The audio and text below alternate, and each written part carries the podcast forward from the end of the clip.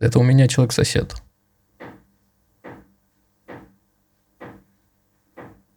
А твой сосед, он там что там, рейв-пати устроил себе? Что происходит? Хабр. Хабр Weekly. Всем привет.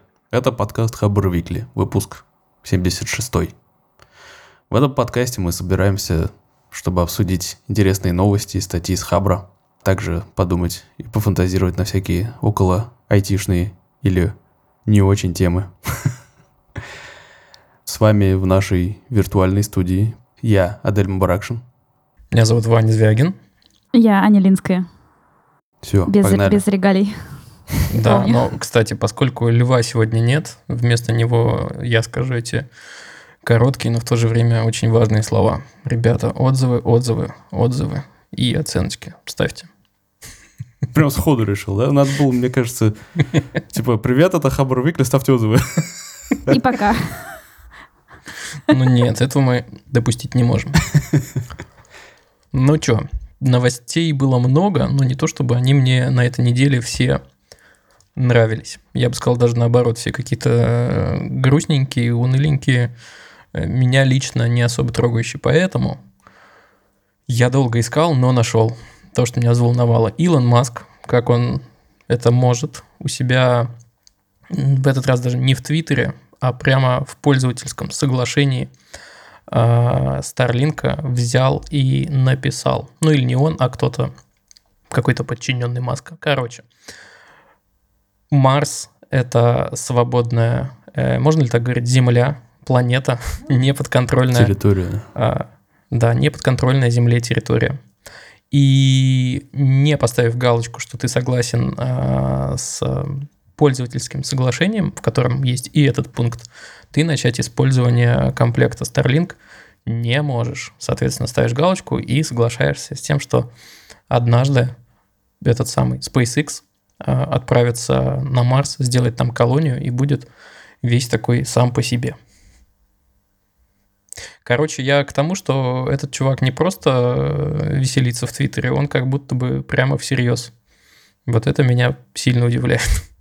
Да вообще, да, вот э, меня как-то восхитило, наверное, то, что тоже здесь вот в статье написано о том, что вообще все активности Маска так или иначе направлены на одну единственную вот эту вот э, чертовски сумасшедшую цель этого гения.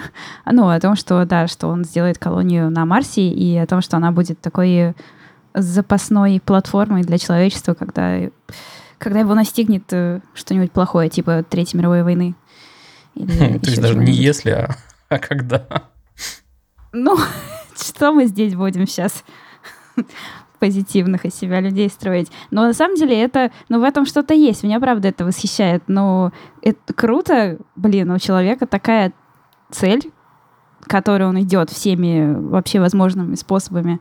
Но это тебе не просто там бизнес хочу построить, чтобы бабки заработать и купить себе дом в Лос-Анджелесе с бассейном. Там же в этом будет. соглашении сказано, что, мол, э, на Земле и Луне компания подчиняется земным законам, а вот на Марсе иное дело. И типа это, знаешь, от- открывает такую, знаешь, мыслишку. Может быть, он хочет оставить это так, как такой, типа, черный ход, чтобы творить черные дела на Марсе. Оставит там, отправит туда все свои, э, скажем так, ракеты туда, организует там марсианскую колонию и будет там единоличным правителем. Слушай, вполне возможно. Почему нет?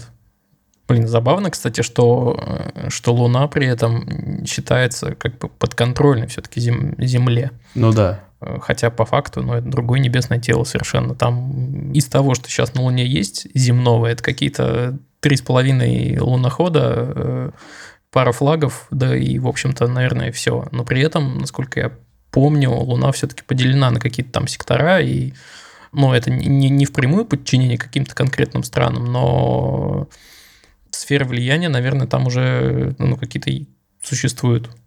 Типа, вот этот кратер мой, Как это интересно юридически устроено?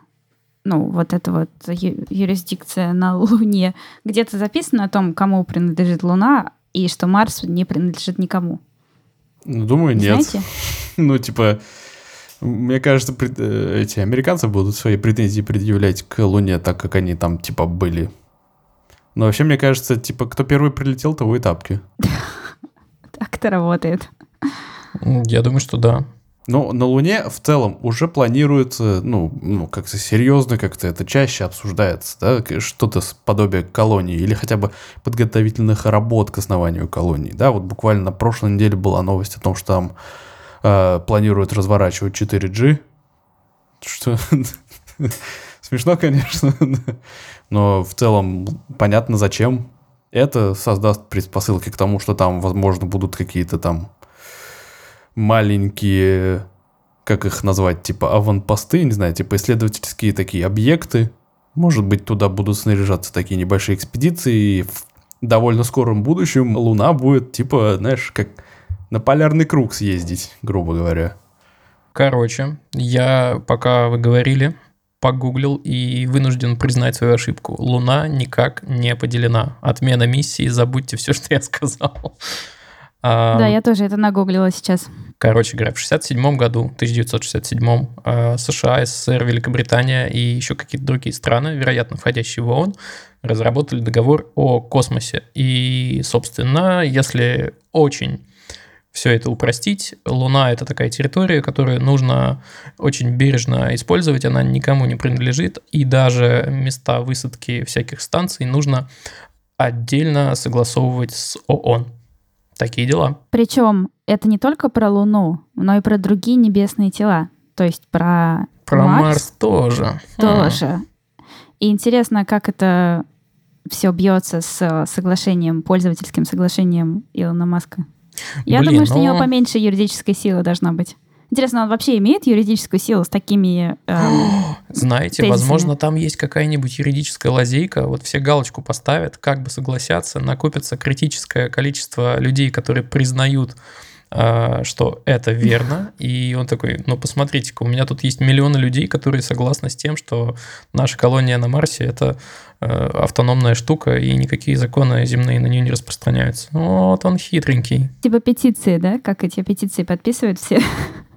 То же самое. Нужно, но петиция на каком-нибудь Change.org не имеет никакой юридической силы на самом-то деле, хотя все очень почему-то любят туда ходить и ставить э, что лайки свои подписи. А это, возможно, вот уже имеет. Блин, интересно, интересно. Жаль, что мы не э, юристы. Или не жаль. Ну, это Да. типа из разряда будет, как ты рассказывал в прошлом выпуске про Асгардию, да? Вот типа все, кто пользовался Старлинком там э, с бета-версией, то автоматически становятся марсианами. Слушай, возможно, но дело в том, что вот этот договор, это 67 год, несколько лет прошло, в принципе, с момента, когда люди полетели в космос. Э, Тогда все было, наверное, ну, немножечко наивно, что ли, и ну, на 2020 год, когда прошло уже сколько э, десятилетий, наверное, ситуация немножко поменялась, и ну, это в скале не вырублено, это, наверное, вопрос, который, возможно, пересмотрят в какой-то момент. Так что, блин, в интересное время, конечно, живем. Если доживем. Ну, а почему бы и нет? Я, в принципе, планирую. Ну, ну так а что? Так, вот сейчас здесь э, написан главный вопрос о том, хотели бы мы слетать, пожить. Да, в заметочках Туда. я, собственно, г- главным вопросом озадачился. Если мы таки доживаем до момента, когда можно относительно безопасно слетать на Марс, и пусть даже в один конец, там будет типа колония, купола всякие, э, Мэтт Деймон выращивает картошку и все дела, эм, вы бы полетели или нет? Вот вопрос. Если э, в качестве туристической поездки вообще без базара, сто пудов полетел бы. Не, в качестве колониста. Вот если жить, то мне нужен широкополосный интернет. С задержкой в 10 минут. Нет, желательно нет. Ой, ну не знаю, мне кажется, я, наверное, тоже бы в колонию туда не полетела. Интересно, конечно. Так на экскурсию точно было бы интересно сгонять, а в колонию. Но, с другой стороны, Маск-то он рассчитывает на то, что колония нам понадобится, когда уже все будет совсем плохо. Ну, то есть, если у нас тут на Земле все будет разваливаться, то, конечно, мы все как миленькие полетим на Марс. И куда тут не Подожди, полетим. но он должен почву-то подготовить, пока еще все не совсем плохо, пока еще более или Ну менее да. хорошо. Э, Когда все будет плохо, времени не останется. Да. Мне кажется, что первыми туда будут брать все-таки ученых, э, инженеров и прочих ребят, которые смогут там все привести в порядок Быть к полезными, нашему типа. приезду. Ну да. Слушай, ну, наверное, а с другой стороны, вот как, э, например, э, колонисты, которые попали в США, туда брали, в принципе, любых людей, которые были готовы, ну, заселять, э, сеять, пахать там и все такое, э, основывать поселение. Там условия Ну да. мало отличались от тех, откуда они улетали. Слушай, у меня есть ощущение, что к моменту, когда это станет возможным, требования там к переносу перегрузок, ну, как минимум, уже будут сведены к минимуму. Ты такой взлетаешь, и, ну, да, дальше просто а, откидываешься на спинку кресла и ждешь, пока долетишь до, до Красной планеты. А, а жить как в бескислородной атмосфере ты планируешь? Это хороший там вопрос. же- Инструкции там тебе дадут книжечку, типа, прилетел, нажал такие-то Видео, кнопки. видео Как жить на. Марсе для чайников, да? 101. Типа того. Нет, Ох, ну, неинтересно. вот мне кажется, если возникнет какое-нибудь такое желание в жизни, бывает периодически, что вот, а к черту все, поеду я, не знаю, куда-нибудь э, в Африку волонтером. Вот, э, ну, это будет просто еще один вариант. Поеду я на Марс колонистом, Мгм. колонисткой. Ну ладно, вот доживем. Сколько нам будет? Я думаю, что это в течение лет 20-30 случится. Соответственно, мы будем уже такими. Нам будет по 60. Мы повидаем жизнь. И такие, а, Я тут недавно чи- читал, короче, договор с этим, с новым пенсионным агентством, которое э, у меня тут на работе заключили контракт. И мне там было написано, что я получу пенсию в 2057 году. Я такой, когда? Это так не но зато у тебя скоро. есть некоторые гарантии, в отличие от... 2057, через 37 лет. А у нас нету в договорах даты, в которой мы получим пенсию. Ну, да, вот. Я просто ну, такой... По, по достижению Господи. пенсионного Господи. возраста, получается. А, ну да, логично. С одной стороны, это, ну, типа, меня немного напугало, потому что ядрить это так далеко, я, скорее всего, не доживу. А с другой стороны, я думаю, блин, еще так до хера времени. У меня все время вот это вот ощущение о том, что я слишком старый, я уже все отжил, а, а тут такой, «Хм, вообще-то осталась еще большая половина моей жизни, так что не все не так плохо.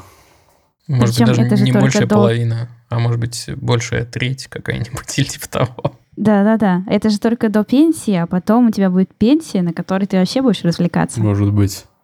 Мистер европеец.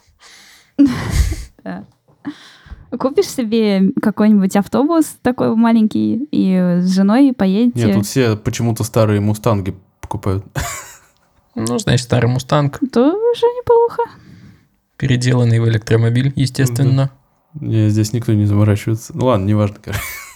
Так, короче, как бы подытожить наше словоблудие, ребята, если вы есть в нашем чатике, просто зайдите туда и напишите, полетели ли бы вы на Марс при подвернувшейся возможности, а если вас в чатике нет, то, А давайте прям опрос сделаем. то пункт 0. Сначала надо зарегаться в чатике и потом написать.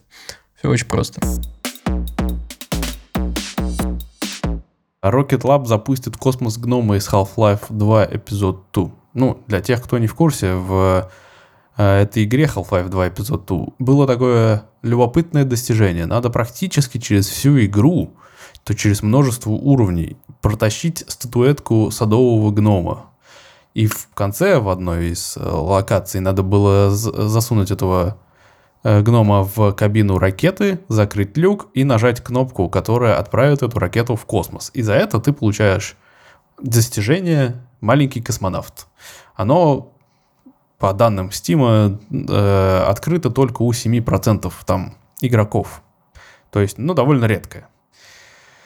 И так как Гейб Ньюэлл, глава Valve, очень, скажем так, любит Новую Зеландию, а офис этой компании тоже находится в Новой Зеландии. Я не знаю, как это на самом деле. Я сейчас притягиваю сову на глобус как раз. В общем, э, они отправят гнома космос и, разумеется, будут транслировать запуск в прямом эфире. И сам Гейб Ньюэлл э, пообещал, что за каждого зрителя, который будет следить за трансляцией и посмотрит э, впоследствии запись этой трансляции в течение 24 часов после запуска, за каждого зрителя он от, э, пожертвует 1 доллар в отделение интенсивной терапии детской больницы Старшип в Новой Зеландии. Я немножко прочитал вообще про эту компанию, мне стало интересно, чем она занимается. В общем, выяснилось, что это компания из США, ну, у которой э, есть несколько офисов по всему миру и э, типа пусковых площадок. И в преимущественно она занимается тем, что запускает коммерческие спутники. И конкретно в следующем запуске, который запланирован на 15 ноября, они планируют вывести на орбиту около 30 разных спутников, в том числе э, самого гнома. Сложно назвать спутником, да, но все же. И они особенно это выделяют. Первый в Новой Зеландии спутник, собранный студентом. Ну, круто, ну. Когда Рогозин до такого дойдет? Не знаю. Хотелось бы, чтобы дошел. У меня сразу вопросик. А вот этот гном, он будет э, сам по себе гном, или он будет в какой-то, ну, в каком-то саркофаге, оболочке? Ой, я не знаю, или там скафандре, действительно.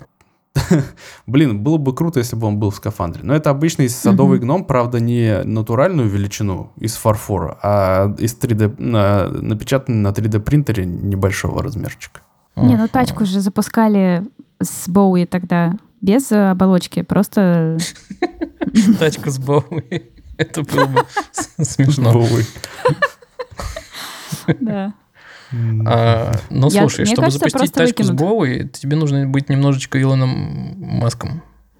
Коэффициент полезной массы, конечно, вообще не в пользу тачки. Вообще интересно, ну, как мы, мы когда-нибудь доживем до того момента, когда будем вспоминать вот это и думать, боже мой, как это было не экологично выбрасывать все на свете в космос и типа, ну, типа прикольно. Смотрите, у нас гном в космосе. Смотри, какая штука есть э, в связи с этим. Все, что Мгм. болтается на орбите, в какой-то момент так или иначе спускается на все более низкую и низкую орбиту, вылетает в атмосферу и от трения об воздух сгорает. Так что, ну, в принципе, это довольно экологично. А, Н- Ничего страшного. Оно там вечно болтаться не будет. Но, Ну, за насколько я знаю, Вреда озоновому слою и продуктов горения и так далее. Просто сейчас мусора вокруг Земли довольно много. Есть даже стартапы, которые планируют какими-то там сетями, не сетями все это собирать и вот спускать на, на более низкие орбиты и, ну, типа, не поджигать, а мгм. чтобы это все, короче, сгорало. Вот. Блин, но гном... Я не знаю, мне он всегда казался немножко криповатым. Не люблю гномов. Так же, как и клоунов, мать их. Ну, не знаю, гномик миленький, я что. Безобидный, по крайней мере. Ну, не знаю. Что, Я- посмотрите видео-то, кстати? Естественно. Я Косвенно думаю, детям что поможем. Чего нет Да, да. Но гнома у себя возле крыльца не поставлю, так и знаете. Я принесла статью, которая называется «Мышление письмом». И с одной стороны, кажется, что я вот ее прочитала и подумала, что на самом деле это просто миллениалы придумали документацию, потому что там автор описывает, ну, примерно мысли о том, что как здорово вести э, документацию. И подает это как будто бы такое новое решение. Но на самом деле э, документацию действительно никто не ведет. И то, что он делает, там описывает в этой статье, такое очень редко делают. И я, я, например, это делаю постоянно. О, какая интрига, потому что никто же до сих пор не знает, чего там происходит внутри. В общем, Так. прочитать ее стоит, мне кажется, и применить то, что там делают. В статье э, рассказывают о том, что у нас есть несколько предпосылок того, как мы мыслим. Э, начиная с того, что в голове мы можем держать только семь элементов. И, кстати говоря, вот это я пошла и дальше еще проверила, потому что э, не читала никаких исследований. В общем, дальше по ссылкам не переходила, но неважно. Э, о том, что любая там какая-то мысль, которая у нас в голове есть, она у нас забирает там ресурс, если мы идем и нам мы в голове держим там мысли о том, что нужно в магазине купить, э, не забыть хлеб и там колбасу, то в общем, это, эта мысль будет забирать энергию у там, какой-то мысленный ресурс, и на остальные наши мысли этого ресурса будет меньше. В общем, мы такие хотим доверять своему мышлению, своему мозгу, но на самом деле не очень стоит, потому что мы не всесильны, и нам нужны какие-то инструменты, которые нам будут помогать э, мыслить и работать эффективнее. И э, он рассказывает о том, что э, о примере Амазона, что в Амазоне придумали такую штуковину. Каждое большое решение должно сопровождаться шестистраничным документом большим. А если а, я могу не... уместить в пять страничек, что мне делать? Этот у меня тоже был такой вопрос, да, не знаю, надо спросить у Амазона, но, наверное, тебе придется вставлять туда всякие слова типа с одной стороны, там, в нашем современном мире там ситуация меняется, влейте воды, короче, не знаю. А, никаких презентаций быть не должно. Значит, все берут этот документ, а, тот человек, который ответственен за решение, приносит его, распечатывает всем, кто есть на встрече, выдает. Все сначала 15 минут читают этот док, потом 20 минут обсуждают, э, что было написано. Автор прям, значит, по каждому абзацу проходится, все обсуждают, понятно ли там все или нет. И последние 25 минут, 20 минут обсуждают э, решение уже после того, как все это прочитали. Вот. Ну, да, на самом деле система странная вот в плане того, что почему 6 страниц и вообще эти правила 20-15, почему бы заранее не прочитать. Ну, в общем, куча вопросов, но идея м- хорошая. А можно для самых маленьких и тупых, для меня? Да, чё? То есть они переизобрели банк идей? Или что? Я не понимаю. Они переизобрели то, что эм, когда ты принимаешь какое-то решение, нужно его описывать. Mm, ну, то есть не, не просто в голове описать... держать, а... Да, да, да.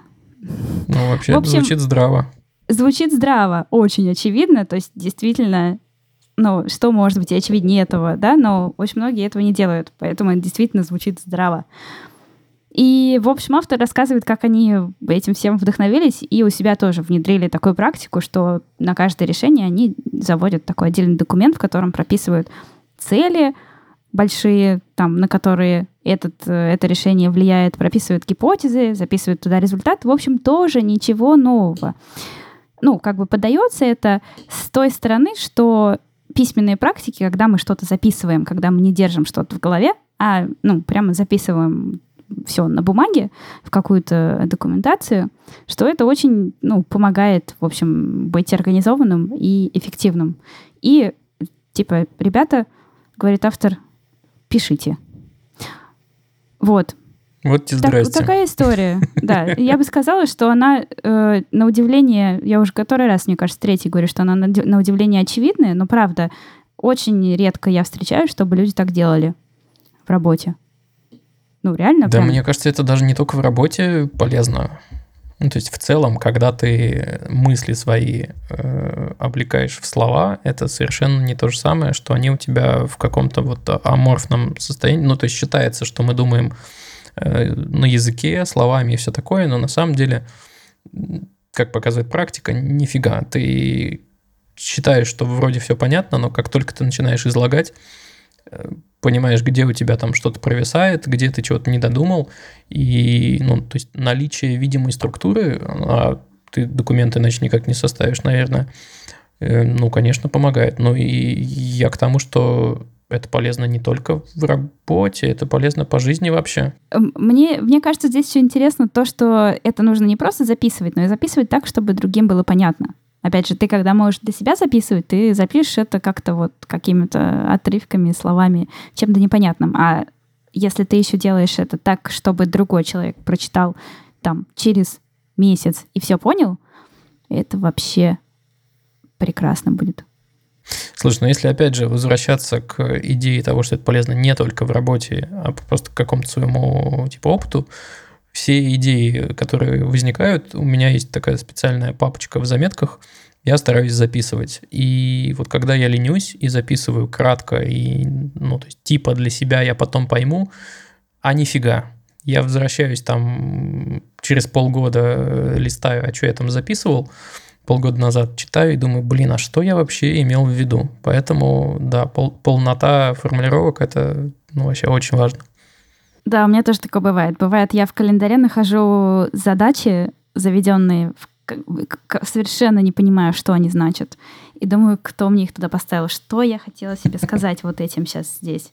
Иногда так и не понимаю. У меня есть мысли по поводу того, как они внедряли это у себя.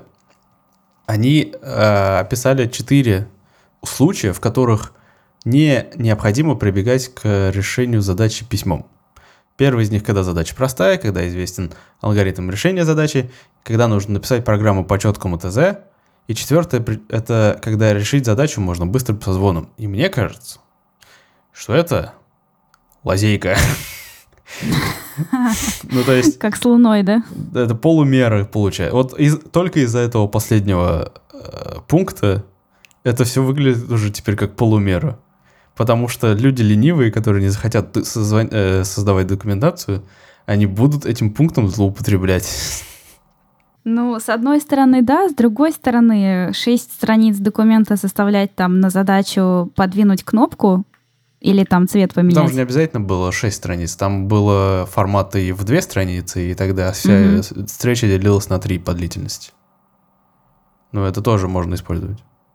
А еще страница не обязательно должна быть полностью заполнена, мне кажется. Еще картинок можно накидать, да, и это будет презентация. Можно, можно, можно взять шрифт какой-нибудь гигантский, типа сотый размер. Короче, да. Система будет работать до тех пор, пока вы захотите, чтобы она работала. Когда вы не захотите, да. она не будет работать. Нет, оно э, вообще записывать, да, возвращаясь к тому, о чем Ваня говорил, например, о том, что это не только для работы полезно. Вот э, здесь в статье вскользь так еще упомянуты джедайские техники Дорофеева. Uh-huh. И э, вот у него есть вот эта история с тем, что чтобы обязательно записать там каждую какую-то задачу несчастную, которая у тебя есть в голове, да, на там твой будущий день или еще что-то, чтобы не держать ничего в голове. Даже самую там мелочь, ее все равно нужно записать. И тогда после этого, когда ты такой как бы проведешь э, стирку такую, что ли, в общем, вывалишь все из своей мусорной корзины на бумагу, то потом станет гораздо спокойнее жить и гораздо лучше мыслиться будет. И ты сможешь сфокусироваться уже там на тех задачах, которые ты выберешь. Все это, конечно, круто, все это работает, и все это, конечно, замечательно, но что-то, блин, я не могу себя заставить ничего подобного делать. Я максимум, что я могу составить себя делать, это если я прям наткнулся на что-то ядрить какое сложное в понимании, где надо очень много вещей каких-то в голове держать, вот это я должен записывать руками. Записывать это, mm-hmm. печатать это, это вообще тухлый номер, я не запомню вообще. То сто пудов. Минуточку. Но ведь разве твоя профессия не предусматривает как раз э, описание, ну, формального описания того, что ты делал, как сломалось, и типа как, как починить? Ну, Разве нет? Не без этого, да. Это, конечно, все замечательно, но это э, документации пишу миллион, но просто это не помогает в понимании или запоминании чего-либо. Ага, ну если так. Хм. Интересно. А если диктофон? Не пробовал.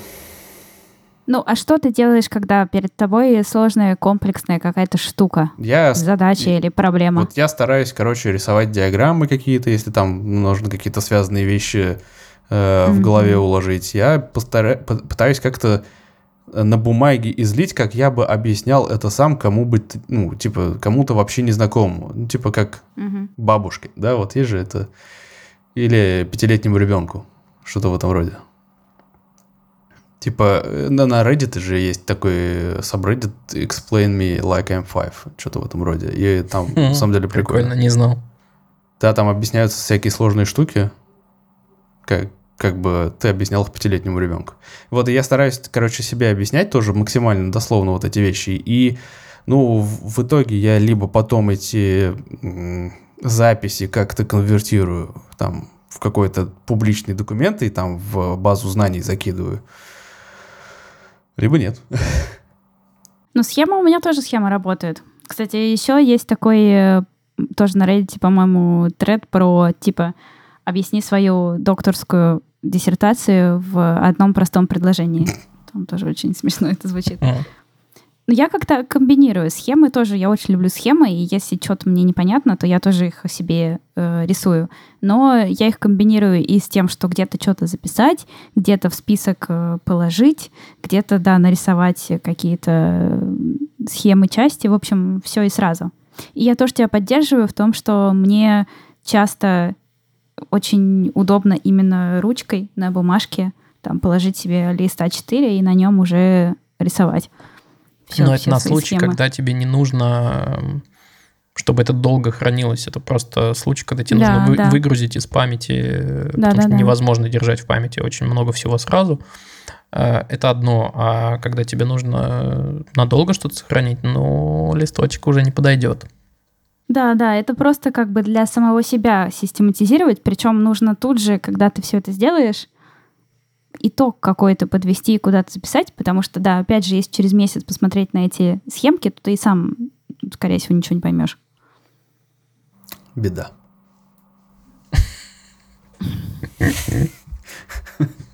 Мастер резюмировать, да? У нас есть рубрика «Вопросы и ответы», э, где мы отвечаем логично на ваши вопросы, которые вы нам оставляете через э, специальную форму. Приложим ее к описанию подкаста. Итак, вопрос от Сергея. Ребята, привет. Для начала хотелось бы поблагодарить вас всех за такую годноту. Спасибо, Сергей. Слушаю вас с самого первого выпуска. Скучаю по Ане. Аня, вернись. Спасибо, Сергей. Два. По делу. Как в Хабре, да и вообще в хороших IT-компаниях сотрудники справляются с задачей детского сада для своих детей. Существуют ли компании, у которых детский сад при них самих? Думаю, это было бы круто.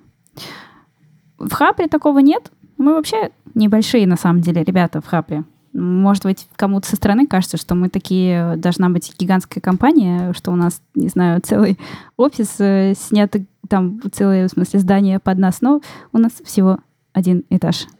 И детского сада там нет. Но вот э, на моем предыдущем месте работы в АБИ, там э, как раз был э, детский сад. Не то чтобы прям полноценный детский сад, но там были люди, которые, с которыми можно было оставить дет- детей. Там было, были специальные комнаты для детей, там всякие игрушки, какие-то занятия с ними проводили. И это действительно было удобно для вот моих коллег, которые с детьми, они их, собственно, приводили, оставляли и забирали вечером. Ходили с ними обедать. Но это все-таки Мне была кажется- какая-то типа разовая история, когда тебе ну, такая ситуация, сегодня такой день, что тебе не с кем оставить его, и поэтому ты приводишь его на работу. Или это был действительно сад-сад. Да, там э, скорее это все-таки была разовая история. Хотя люди оставляли там детей, ну, и не разово. Но это не полноценный детский сад. То есть э, там не то, чтобы прям учат по какой-то большой программе, но там есть люди, с которые, которые сидят с твоими детьми, с ними играют, может быть, какие-нибудь, какой-нибудь алфавит там с ними пройдут, но все-таки это не детский сад.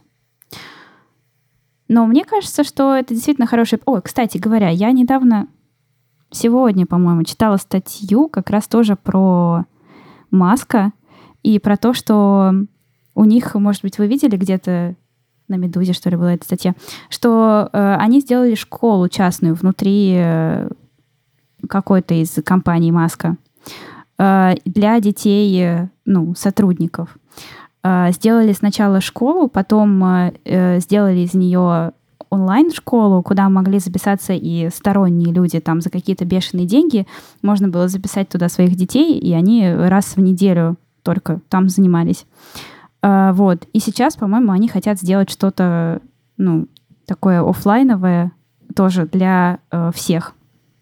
И это классная идея. Э, Мне она понравилась. Ну, то есть там было именно про то, что нужен новый подход там, к образованию детей и так далее. И, в общем, такая очень хорошая частная школа с технологическим уклоном получилась. Слушайте, а знаете еще какая есть э, история? Есть другой подход к решению этой проблемы, когда тебе э, ребенка не с кем оставить. детей. Нет, нет, нет. А, хотя это было бы в духе японцев. Я сейчас расскажу про японскую а, компанию. А, Она называется So Experience.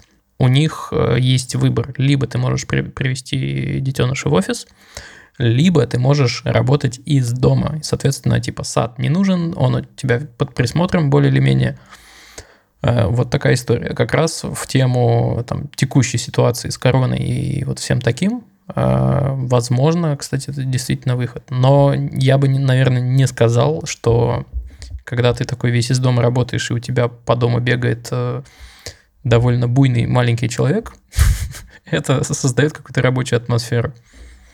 Скорее это же наоборот. вообще ад, да. Ну, то есть нево- это э, невозможно как бы сказать так, что ты будешь работать, и значит, ты, у тебя будет ребенок под присмотром. Ну, то есть чаще всего это работает так, что как бы у людей ну, так уж сладил- сложилось. Есть жена, которая делает, в общем, вот эти все дела. И представляет собой детский сад. Ну, это, это, конечно, не вариант, нет. То есть, если няню домой приводить, тогда да. Тогда сработает. А Знаете, еще какую байку вспомнил? Кажется, я читал э, однажды у Лебедева в блоге, что на заре студии они решили сделать, собственно, корпоративный детский сад. Они его даже сделали, э, и какое-то время он поработал, очень небольшое. И потом, э, собственно, родители стали говорить, а что это, здесь нет там спецсекций, почему нет английского языка, там и всего такого. И они такие, о, чуваки, знаете, давайте-ка мы закроем сад, потому что это было просто решение проблемы, что тебе не с кем оставить ребенка, а вы тут запросы начали такие фантастические давать. И типа его закрыли довольно быстро. В течение, по-моему, нескольких месяцев. Вот. Любопытно. Некто Коля а, спрашивает нас, а, отмечают ли Хэллоуин в Хабре или вообще в IT-компаниях? И отмечаете ли вы Хэллоуин с семьей? Если да, то как? Э, Но мы, конечно, такие немножко слоупоки. Хэллоуин уже прошел. Э, Сегодня четверг, 5 ноября. Мы немножко опоздали, но тем не менее на вопрос э, ответить хотим. Ответить очень просто. В Хабре не праздновали. Ходят слухи, что мы традиционно не сможем отпраздновать и Новый год тоже, потому что вряд ли до Нового года что-то изменится с короной. Э, Ну, максимум, что мы сделаем, это будет какая-то движуха в зуме, э, там, возможно, с какими-то комнатами, что-то в этом роде. А насчет э, личного отмечания, вот расскажите. Я никогда этого особо не делал, но в этом году так вышло, что да. Тыкву резал, я видел. Тыкву... А, кстати, точно, да. точно. Тыкву я резал и в прошлом году. Но как бы вот этим примерно и ограничивается мое празднование. Мне просто нравится что-нибудь повырезать. Берешь тыкву, э, ножик как канцелярский, и сначала рисуешь на тыкве карандашиком э, рожицу, а потом ее вырезаешь.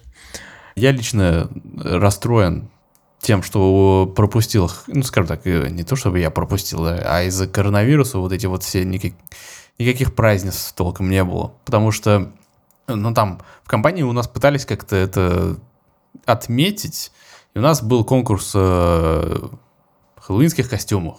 Ничего там сверхъестественного, конечно, но все равно приятно. И кексики специальные были такие миленькие, там, с э, тыковками, с летучими мышками, и все. Я, я просто предполагаю, что если бы не коронавирус, там было бы более масштабное празднество. Плюс забавная история. За неделю до Хэлл- Хэллоуина к нам пришла соседская девочка, и, ну, там, трик-о-трит, все такое. Ну, у нас так случилось, что были конфеты, мы такие думали, блин, наверное, это здесь серьезная традиция, надо подготовиться. Купили килограмм конфет, и к нам никто не пришел. Мы такие, как эта девочка, типа, никто не пришел на нашу фан-встречу. Но зато у них есть очень милая традиция. Э, Это же в первую очередь день, э, скажем так, памяти всех предков. И у них, у шведов есть традиция ходить на кладбище и ставить на могилы свечки. И вот у нас буквально неподалеку есть церковь с небольшим таким кладбищем. Мы вышли туда прогуляться, и это было прям, ну, очень красиво. Слушай, а это не мексиканское что-то? Традиция такая со с кладбищами, свечками и день памяти там умерших. Слушай, Ну, там у, у мексиканцев есть тоже такое традиция. есть, но это в другой день. Да. Это Мгм. никак не связано с 31 октября. Так, а самый главный ты вопрос. Какой был у тебя костюм, модель? Никакой. Я решил... так вот ты веселишься. Я, я, я не был к этому бородача. готов. Я не был, да, готов. Я не думал, что там будет какой-то конкурс костюмов. Ладно, тогда вот э, блиц-опрос. э, Кем бы вы были на Хэллоуин? В следующем году, Адель, что ты выберешь? Да, да. В первую костюм? очередь почему-то эффект Доплера вспоминается, но это да, наверное. Хорошо, первое, что приходит на ум, самое главное. Будешь, значит, э, эффектом Доплера. Я вот думал-думал и понял, что самый простой вариант, когда не нужно на лицо всяких гримов наносить и ничего такого, я же бородатый, поэтому берешь какую-нибудь икеевскую шкуру, надеваешь на себя, и ты викинг. Вот и, вот и костюм. Эгей. Но мой вариант э, это Большой Лебовский. Всегда думала о том, что если я буду наряжаться на Хэллоуин, то мне бы хотелось нарядиться Большим Лебовским. Я, я еще сейчас подумал, что мне, наверное, не то чтобы подошло бы, но мне бы хотелось нарядиться как э, Билли Бучер из пацанов. Неплохо. Прикольно. Видишь, много вариантов есть. Э, Ты в следующем году не подкачай, не подкачай. И еще у меня есть второй мой вариант, э, тоже любимый. Это из э, Твин Пикса. м, Там такая, Рука? если помните, персонаж. Рука. Или карлик. нет, женщина с бревном. Да, с Помнишь, поленом, да-да-да. С поленом, да. Можно просто взять свое полено, и, в общем, будет отличный костюм. Блин, Рука мне больше нравится. Хорошо-то как. Блин, очень жаль, что в нашем детстве не было таких развлечений, как вечером походить и попугать людей. Да. Ну, хотя бы попытаться. Мне вообще нравится сама традиция, и, по-моему, ну, здорово, что дети наряжаются, ходят по соседям, и те дают им конфеты. Ну, блин, это же какая-то прекрасная совершенно история. Хотя я не представляю себе, конечно, как вот в России можно пойти к соседям, эм, И не получить по сказать, шее, ну, да. давайте мне конфет, да, не знаю, чего тебе дадут, но явно не конфет. Ну да. Мало вопросов задаете. Задавайте больше, пожалуйста. Чтобы в следующий раз каждый с вопросом пришел. Да-да-да. Итак, настало время рубрики «Могли бы обсудить, но не обсудили». Первая статья называется «Чистой энергии не существует. О последствиях для экологии от возобновляемых источников энергии». Вторая статья называется «ВКонтакте продала Алиэкспресс слова «скидка» и «халява». И если вы вдруг замечали, что эти слова стали красными в постах, то оказывается теперь это кликабельные ссылки. Я такой прочитал и такой, что? Надеюсь, они хотя бы сделали Мгм. это задорого. Надеюсь. Да. Потому что вообще. если нет, то это какой-то булшит. Да вообще. И третья статья называется «Яндекс и Mail.ru работают над аналогами Zoom для российских школьников». Мы как раз эту статью поднимали несколько выпусков назад, а теперь выясняется, что этим занимаются Яндекс и Mail.ru. Прекрасно. Ну, у них хотя бы есть шанс, как мне кажется. На этом все. Большое спасибо, что слушали подкаст. Не забывайте ставить отзывы там, где это можно. Например, в Apple подкастах. Или в Кастбоксе Или на Android. Кастбоксе. Кастбокс, Да. да-да-да. А, Заходите в наш чатик, он, он становится все больше и больше. Там вот-вот уже 700 а, участников будет. И в целом он довольно оживленный. Задавайте вопросы, разумеется. Сережа еще. И Сережа из Брянска. Да, если у вас есть какой-нибудь блог, который вы ведете и хотели бы как-то порекомендовать, или, может быть, не блог, может быть, тоже там подкаст или что-то такое, то пишите к нам. Мы осветим его в рубрике Сережа из Брянска. Еще раз всем большое спасибо. И всем пока. Пока. Пока, ребятки. Хабр. Хабр Weekly.